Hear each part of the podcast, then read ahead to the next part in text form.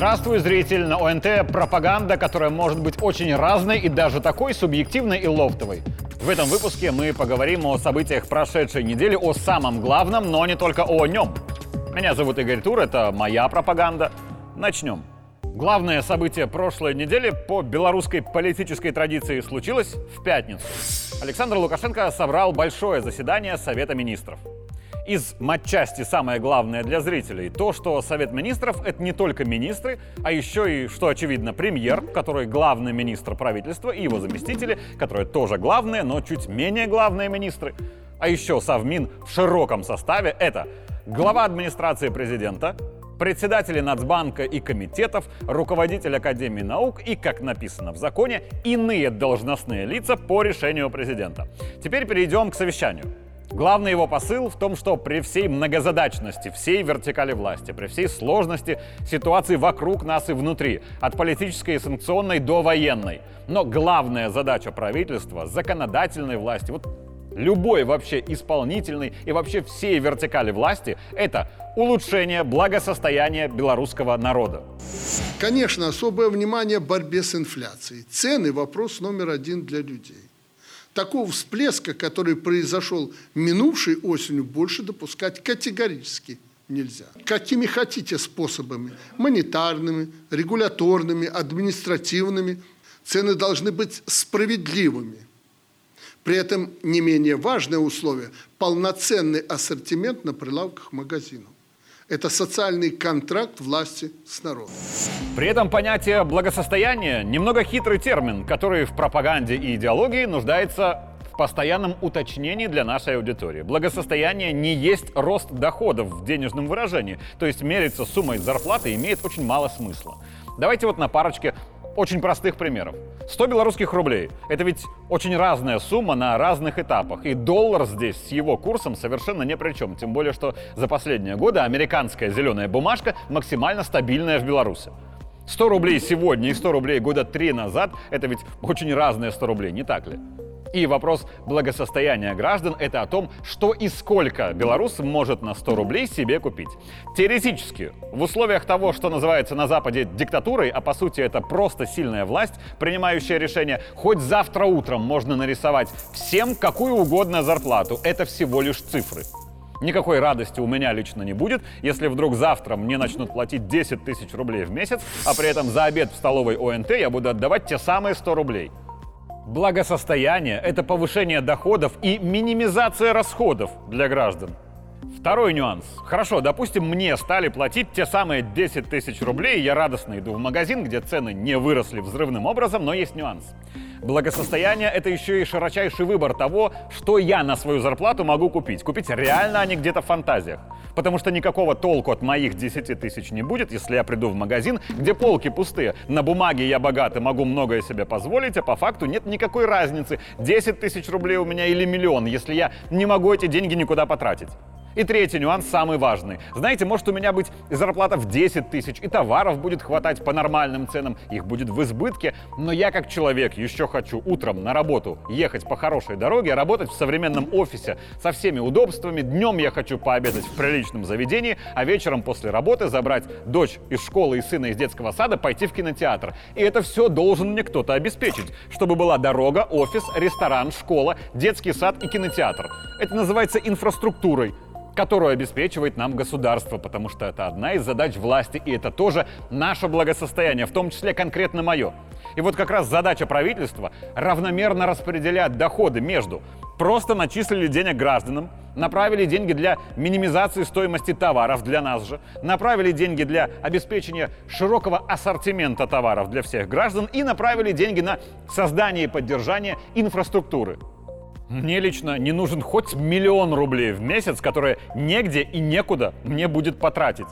Деньги — это всего лишь физическое или виртуальное отражение возможностей. И возможностей в реальной экономике за 10 тысяч рублей куда больше, чем в экономике фантазийной хоть за миллиард.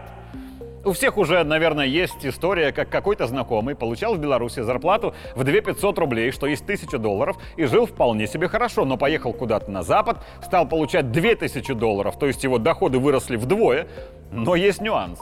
Расходы выросли при этом в четверо. И нехитрая математика говорит о том, что в целом гражданин стал жить вдвое хуже, потому что по глупости своей погнался не за благосостоянием, а за цифрами дохода. И этот замечательный баланс между доходами и расходами у нас в стране обеспечивается за счет экспорта.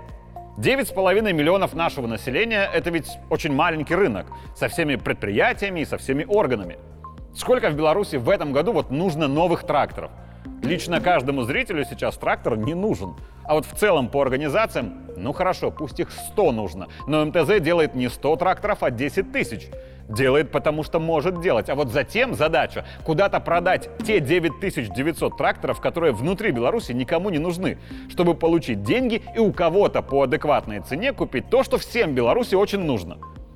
Что-то мы продавали в страны коллективного Запада и иные государства, которые сегодня мы считаем недружественными. А потом случились санкции, и туда мы мало что продаем, как и мало чего оттуда покупаем. Это проблема? Да, это она. Но прелесть в том, что все проблемы решаемые, если их решать. И, в общем-то, стратегически проблему лично президент уже решил, пробив для нас открытие без всяких ограничений рынков России и Китая. Наметился серьезный перелом. И если мы успеем, если мы спать не будем, нам Россия и Китай предостаточно. Остальное на вырост. Теперь о том, почему черт с ними, с Европой на примере тракторов и схематично. В Евросоюзе 450 миллионов человек, у которых, да, имеется денежка. Номинально, то есть по наличию у них денег, они могут купить очень много наших тракторов, но есть нюанс. У них нет территорий, где эти тракторы работали бы. Есть Россия, где живет 140 миллионов человек, что втрое меньше европейского. И денежек в среднем у россиянина, да, меньше, чем вот у этих. Но есть колоссальная территория, на которой нужны наши тракторы. А есть Китай, у которого территория вдвое меньше российской, но вдвое больше Евросоюза, и при этом живет там почти полтора миллиарда человек, которым в теории нужны наши тракторы и которым территория позволяет наши тракторы хотеть. И для нашей экономической модели куда более выгодно продать не 100 дорогих тракторов в Европу, а 10 тысяч тракторов средней стоимости в Россию и Китай. А еще я, возможно, открою что-то новое для зрителей. Все, что называется стандартами качества, в любой стране есть не только забота о гражданах, но и легальная мера защиты своего рынка от чужой продукции – нам сложно поставлять тракторы в Европу, потому что там требуют двигатели стандарта Евро 5, 6 и так далее. Все разговоры про экологичность — это лапша на уши. Конкретно на экологию всем там плевать. Схема простая. Европейские концерны первыми разрабатывают какую-то вот новую примочку, и как только готовы выпускать с ней двигатели, вот это становится стандартом, чтобы никто больше в Европе не смог продавать двигатели вообще никакие. Если бы речь шла про вот конкретно экологию, то стандартом должно быть полное отсутствие выбросов в атмосферу, и все бы пересели обратно на гужевые повозки. И наш госстандарт, как и наши ГОСТы, это тоже и мера защиты своего рынка. Мы же не вводим ГОСТы, которым сами не можем соответствовать, потому что это было бы крайне глупо. Мы умеем делать качественную, натуральную и вкусную колбасу. Поэтому она в нашем госте, а кто не умеет делать такую же, до свидания с нашего рынка. Если бы мы не умели ее делать, то этот теоретически правильно ГОСТ на колбасу похоронил бы наше производство, которое бы ничего не могли продать внутри страны. Не умели бы, опустили бы требования по ГОСТу чуть ниже. А теперь главное – Рынок Китая и особенно рынок России близки нам по их условиям защиты своего рынка, их стандарты качества. Я напомню, это чаще мера экономической войнушки, а не именно качества. Похожи на наши, и нам не придется особо кочевряжиться, чтобы войти на их рынки со всей нашей продукцией. А еще это рынки для нашего объема производства бездонные. И что одна Россия, что один Китай более чем в состоянии купить у нас все, что мы производим, потому что все им надо – Диверсификация экспорта хороша и нужна, но это скорее вопрос политический. Мало ли кто-то начнет защищать свой рынок от нас своими стандартами качества. А с точки зрения строгой экономики могли бы гнать все или в Россию, или в Китай и не париться. Но экономика от политики, увы, неотделима. Поэтому Александр Григорьевич большой молодец, лично решил вопрос не только с отсутствием для нас ограничений на этих рынках, но и с созданием для нас особых условий. Это работа политическая. Дальше экономической работой должно заняться правительство. Все, что не добрали в прошлом году, мы должны дополнить в этом. Но вы видите, что мы солидно завязались. Россия, Китай, с Ираном договоримся, с Индией министр иностранных дел, это его зона ответственности, активно ведет работу. А тут еще и Эмираты, а тут еще и в Африке хорошие идут тенденции. Поэтому даже на перспективу э, есть над чем работать. При этом, касаемо задач для правительства, а это главный орган исполнительной власти в стране, было еще одно, на мой взгляд, крайне важное поручение от президента, но перед этим подведу к мысли наблюдениями журналиста. Совершенно нормально, что было, есть и будет некая разность во взглядах и чаще всего во взглядах друг на друга у представителей исполнительной власти и руководителей реального сектора. Если говорить проще, всегда чиновник исполкома и директор предприятия будут спорить и дискутировать. И вот этот вот не конфликт, но напряжение между ними, теми, кто в высоких кабинетах и кто работает на земле, есть совершенно везде в мире. Директор завода будет считать, что в исполкомах не до конца понимают, как надо работать его заводу, не знает всех сложностей, не учитывают все нюансы и вообще, чтобы знать, надо сначала у конвейера поработать, а не командовать сразу после университетов, даже самых лучших. Наоборот, будут думать как раз те, кто кончал эти самые университеты и кто в исполкомах, потому что правительство и министерство отвечают за стратегическое развитие. Более того, они уверены, что директор конкретного завода не видит ситуацию целиком в сфере, не учитывает опыт других предприятий сферы и вообще у него меньше массив данных для работы, что правда. Кто отвечает за результат?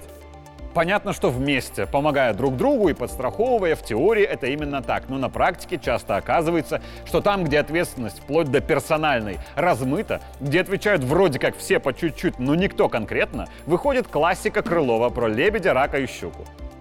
И вот что говорит сейчас Александр Лукашенко. Считаю, что скорость принятия экономических решений важна в любой отрасли экономики. Как показал мониторинг по регионам, предприятиям жизненно необходима возможность самим принимать решения. Зарегламентированные условия, в которых они сегодня работают, тормозят весь процесс. Поэтому максимально упростите все процедуры от закупок до выдачи сертификатов готовой продукции.